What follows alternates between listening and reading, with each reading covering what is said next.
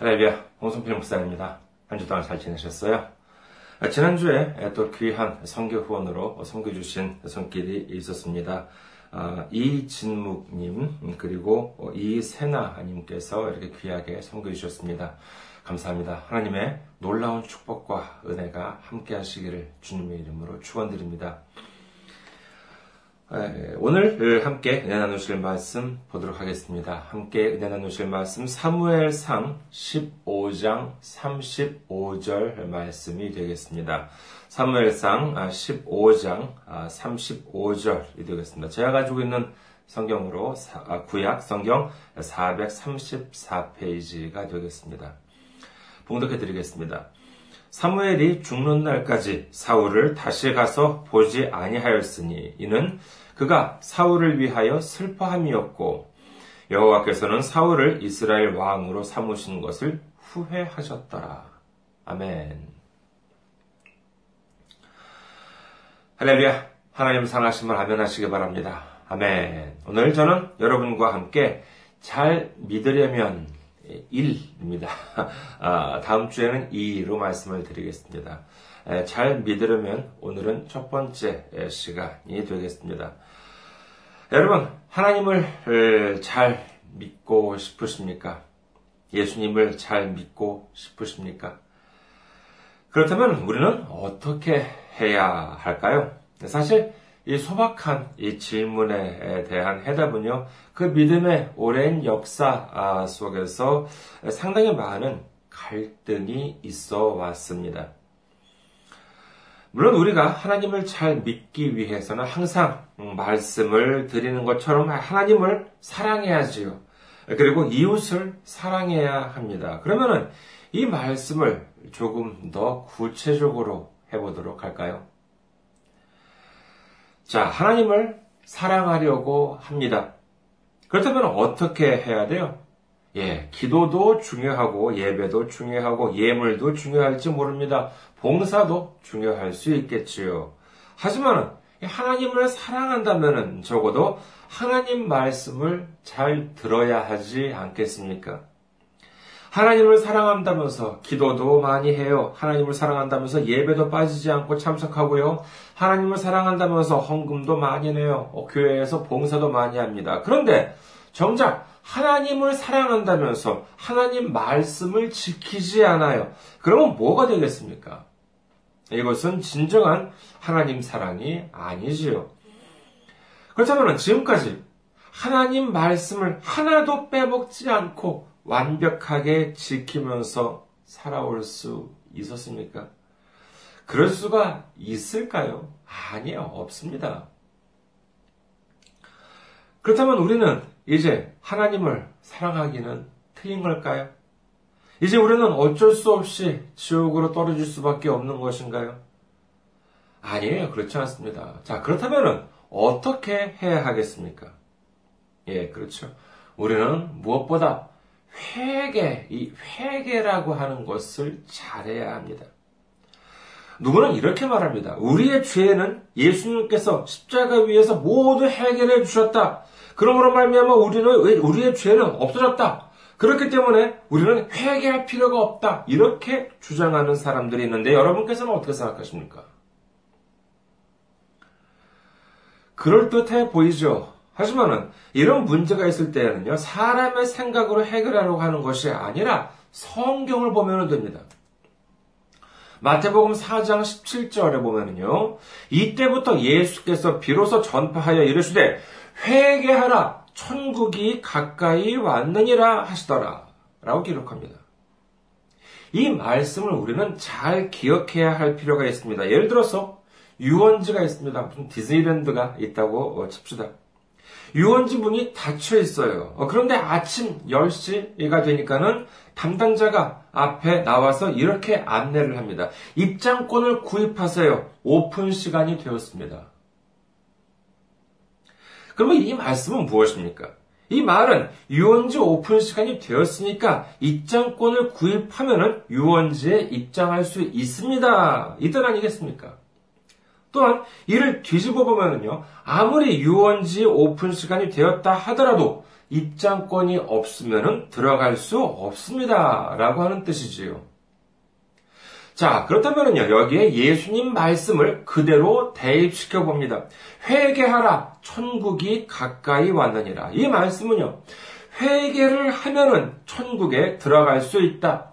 회개를 안 하면 천국에 들어갈 수 없다는 뜻입니다. 아무리 유원지가 오픈했다 하더라도 입장권을 구입하지 않으면 유원지에 들어갈 수 없는 것이요. 아무리 천국이 가까이 왔다 하더라도 회개를 하지 않으면 천국에 들어갈 수 없다고 예수님께서는 분명히 말씀하고 계십니다. 그런데 예수님이 십자가에서 우리의 죄를 모두 해결해 주셨으니 이제 회개를 하지 않더라도 천국에 들어갈 수 있다? 성경에 보면은요, 공생의 기간이 대략 한 3년 정도라고 하는데, 그러면은 예수님께서는, 아, 지금부터 딱 3년 정도 어, 동안에는 회개를 해야지만 천국에 들어갈 수 있지만은, 내가 십자가에 달린 다음에는 회개 없이도 천국에 들어갈 수 있다고 하셨다는 것입니까? 그런 말씀에 도대체 성경 어디에 적혀 있냐는 것입니다. 왜 성경을 자기 멋대로 편집하냐는 것입니다. 그 전에는 예수님이 오시기 전에는요, 우리가 회개하는 것으로 해결되지가 않았습니다. 우리가 양 바치고 염소 바치고 해서 제사를 드림으로 인해서 우리의 죄가 모두 완벽하게 해결될 수 있다면 예수님께서 오실 이유가 없었지요. 하지만 우리가 아무리 양을 수백 마리, 수천 마리 바친다 하더라도 우리의 죄가 해결될 수 없었기 때문에 그 정도로는 도저히 우리의 죄가 해결될 수 없을 만큼 너무나도 컸기 때문에 하나님의 독생자 되신 예수님께서 친히 오셔서 십자가에 못 박히시는 것 외에는 다른 방법이 없었기 때문에 오신 것입니다. 에베소서 1장 7절 보면은요. 우리는 그리스도 안에서 그의 은혜의 풍성함을 따라 그의 피로 말미암아 속량 곧 죄 사함을 받았느니라. 베드로전서 1장 18절에서 19절 보면은요. 너희가 알거니와 너희 조상이 물려준 헛된 행실에서 대속함을 받은 것은 은이나 금같이 없어질 것으로 된 것이 아니요 오직 흠없고 죄 없는 어린 양 같은 그리스도의 보배로운 피로 된 것이니라 라고 성경은 분명히 기록합니다. 하나님의 독생자 되신 예수님께서 직접 오셔서 십자가에 못 박히시고 그 귀한 피를 흘려 주심으로 말미암아 우리가 받을 형벌을 대신 모두 받아주셨습니다. 그렇기 때문에 이제 예수님의 이름으로 회개를 하기만 하면은 우리의 죄가 사해진다고 성경은 말씀하고 계신 것입니다. 이것은 사람의 생각, 사람의 이론이 아니라 성경에 적혀 있는 말씀인 것입니다. 자, 그렇다면요. 자고로 이 죄라고 하는 것은 무엇일까요? 그것은 다름 아닌 하나님의 말씀을 어기는 것, 그것이 죄입니다. 죄는 그러면 우리가 할 수 있는 일 중에서 죄가 있을까? 아니면 할 수 없는 것일까요? 정말로 나쁜 사람들만 저지를 수 있는 일이 죄이고 우리 같은 평범한 사람들은 음, 죄와 상관이 없는 것인가요? 아니요. 죄는 항상 우리가 할 수 있는 일 중에 있습니다. 하나님께서는 아담과 하와에게 선악과를 먹지 말라고 하셨습니다. 그것은 언제든지 따먹을 수 있지만 그것을 하지 말라고 하셨던 것이지. 하지만 그럼에도 불구하고 끝내 아담과 하와는 이 선악과를 따먹고 말았습니다. 이것이 바로 죄인 것이지요. 하나님이 하지 말라고 하신 것을 하는 것이 바로 죄인 것입니다.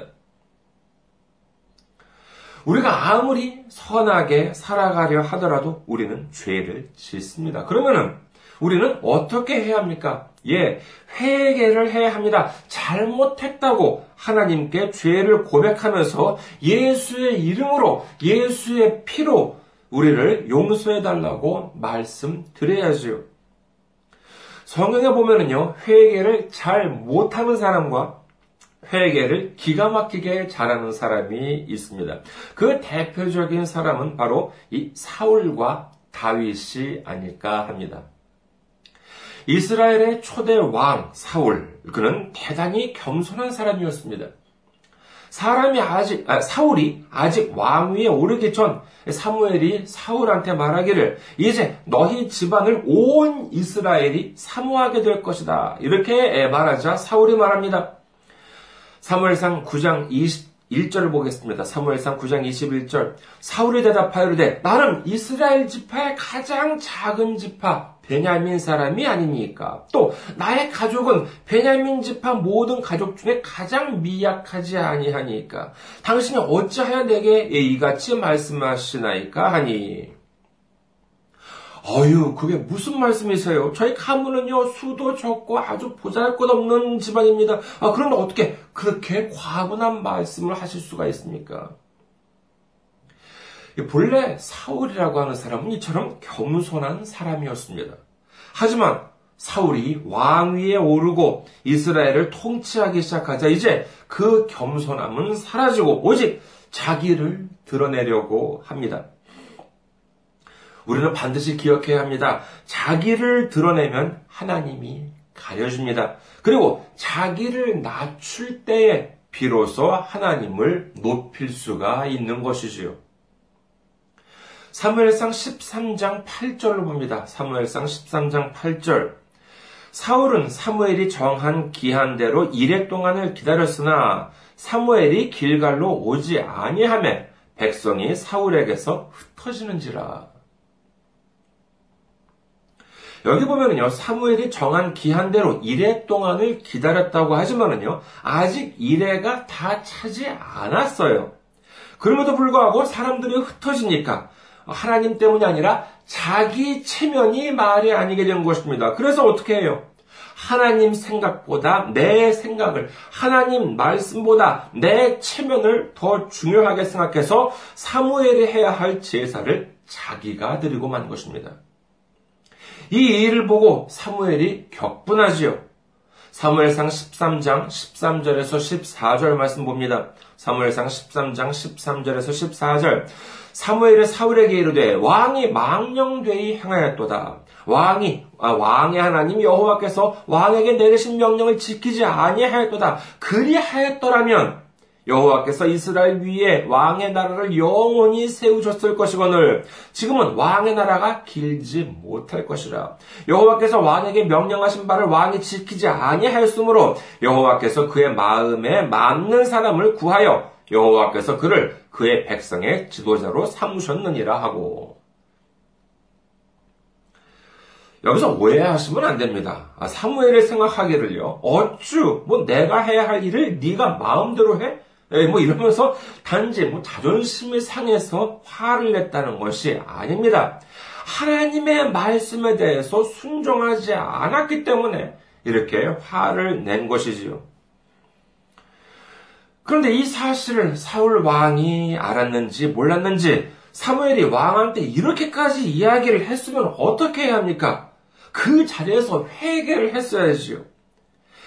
저는 이렇게 생각합니다. 기계는요, 고장날 수도 있고, 사람은 잘못을 저지를 수가 있어요. 하지만, 그렇게 된다면 어떻게 됩니까? 문제를 해결해야 되죠. 기계가 아, 고장났어요? 그럼 기계는 수리를 하면 됩니다. 그리고 사람이 잘못을 저질렀어요. 그러면 회개를 하면 되는 것입니다. 그런데 13장을 보면은요, 사울이 하나님이나 사무엘한테 회개를 했다라고 하는 말씀이 어디에도 없습니다. 그러니까 뭐예요? 하나님이나 하나님의 사람이 하는 말을 대수롭지 않게 여겼다는 것이지요. 뭐? 내 나라가 길지 않아? 에이, 무슨 소리야. 지금 내가 이렇게 왕으로 있고, 이렇게 막강한 권력을 내가 가지고 있는데, 누가 날 위협할 수 있겠어? 뭐, 어쩌면은 이런 생각을 했는지도 모릅니다. 그래서인지 이제 그의 교만은 하늘을 찌릅니다. 사무엘상 15장을 봅니다. 사무엘상 15장 1절에서 3절을 보면은요. 사무엘이 사울에게 하나님의 말씀을 전합니다. 사무엘상 15장 1절에서 3절을 봅니다.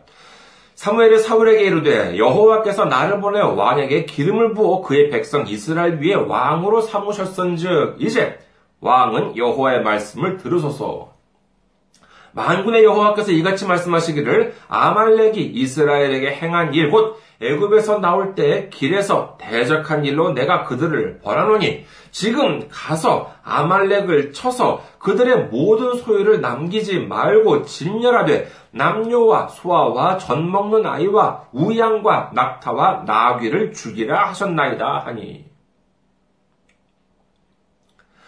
하나님께서는요 아말렉을 쳐서 그들뿐만 아니라 모든 소유를 남기지 말고 다 진멸하라고 분명히 말씀하셨습니다.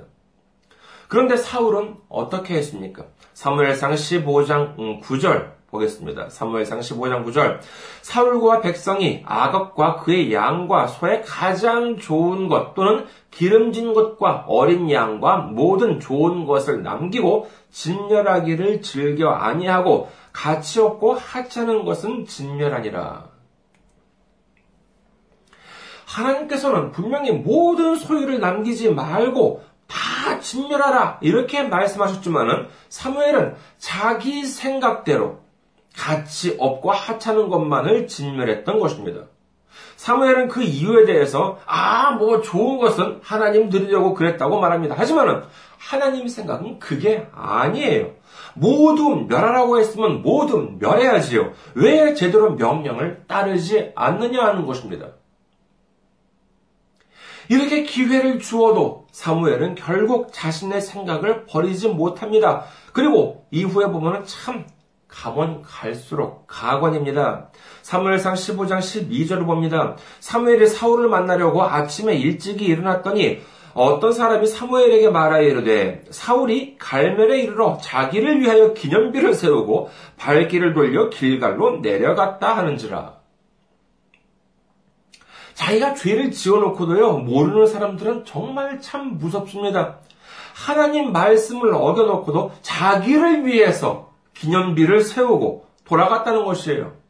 그리고 무엇보다 아, 사무엘이 하나님의 말씀을 전해서 아말렉을 공격을 했다면 그 일이 끝난 다음에는 사무엘을 만나서 보고해야 하는 것 아니겠습니까? 하지만은요, 완전히 사울은 뭐 천방지축입니다. 갈팡질팡이에요. 사무엘이 전한 말씀대로 아말렉을 공격하고는 자기 멋대로 일 처리를 하고 또한 그것도 모자라서 자기를 위해서 기념비 하나를 떡 세워놓고는 후딱후딱 돌아가 버렸다는 것입니다. 참 어떻게 이럴 수가 있을까? 사무엘이 참 이 사실을 알았을 때는 정말 얼마나 황당했을까 하는 생각을 해봅니다. 그래서 오히려 사무엘이 사울을 찾아갑니다. 그리고 이보, 이보시오 사울왕, 당신은 이러이러한 죄를 저질렀다. 하나님은 당신을 버렸다. 이렇게 말씀을 전합니다. 여러분, 이럴 때는 어떻게 해야 합니까? 아이고, 하나님, 제가 잘못했습니다. 왕이고 뭐고 다 필요 없습니다. 제발 하나님, 나의 죄를, 저의 죄를 용서해 주세요. 딱 한 번만 살려주세요. 라고 이렇게 싹싹 빌어도 모자랄 판 아니겠습니까? 그런데 사울은 뭐라고 했는지 한번 들어볼까요? 사무엘상 15장 24절에서 25절 말씀입니다. 사무엘상 15장 24절에서 25절 사울이 사무엘에게 이르되 내가 범죄하였나이다. 내가 여호와의 명령과 당신의 말씀을 어긴 것은 내가 백성을 두려워하여 그들의 말을 청종하였음이니이다. 청하오니 지금 내 죄를 사하고 나와 함께 돌아가서 나로 하여금 여호와께 경배하게 하소서 하니.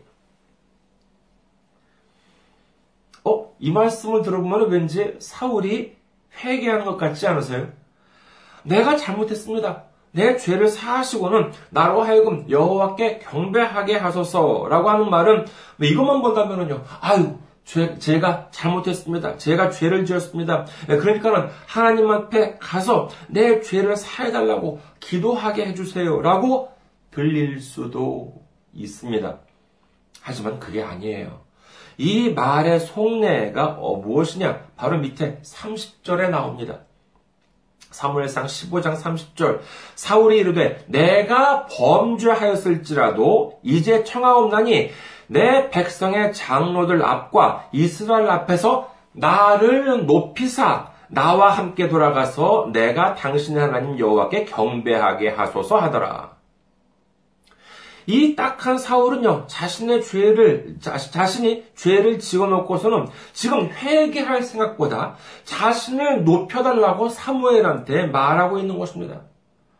참 딱한 인생입니다. 이러다가 결국 이 일이 어떻게 됩니까? 오늘 본문 말씀이죠. 사무엘상 15장 35절. 사무엘이 죽는 날까지 사울을 다시 가서 보지 아니하였으니 이는 그가 사울을 위하여 슬퍼함이었고 여호와께서는 사울을 이스라엘 왕으로 삼으시는 것을 후회하셨더라. 하나님께서 사울을 이스라엘 왕으로 삼으신 것에 대해서 후회하셨다는 것입니다. 이 하나님을 후회하게 만든 사울이 맞이할 비극이라고 하는 것은 이미 예고되어 있던 것이나 다름없었지요. 결국 사울은 어떻게 됩니까? 길보아산 전투에서 그의 아들들과 함께 처참한 최후를 맞이하게 되고 마는 것입니다. 자, 반면에 다윗은 그럼 어떻습니까?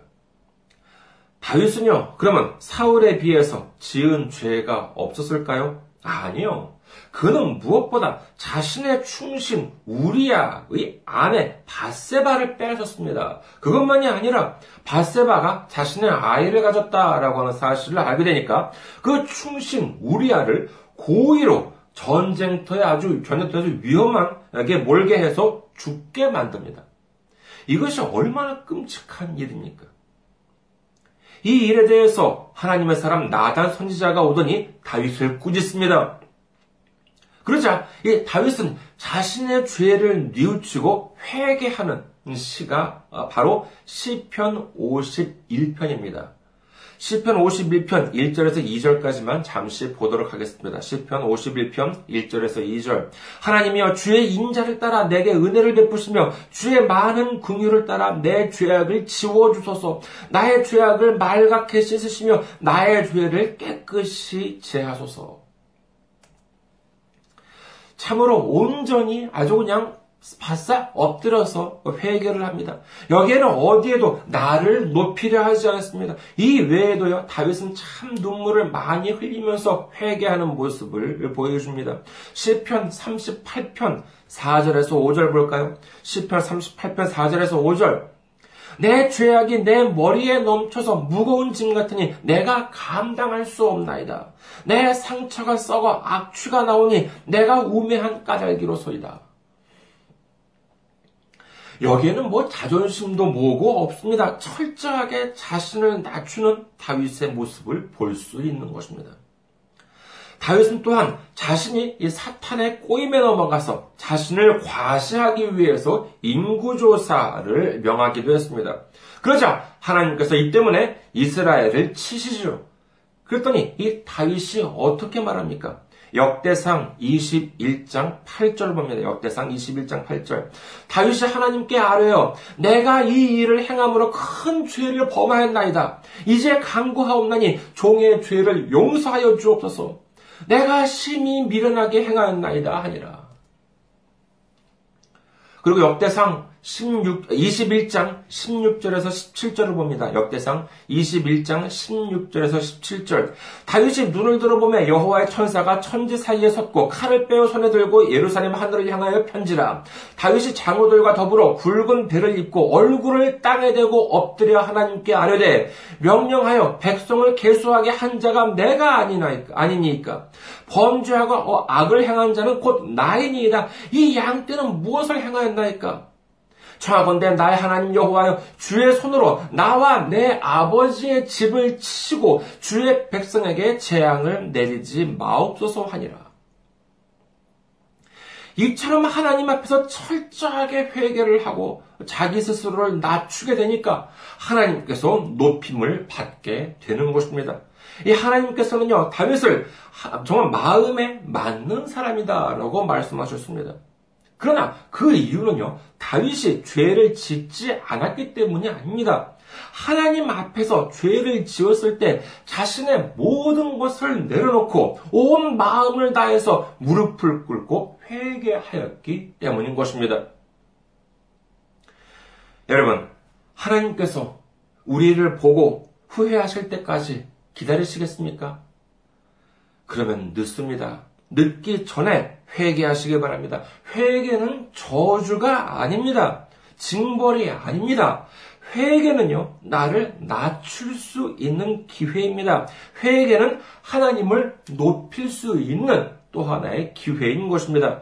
내가 낮아지면은 어떻게 돼요? 그렇습니다. 하나님께서 높임을 받으시는 줄 믿으시기를 주님의 이름으로 축원합니다.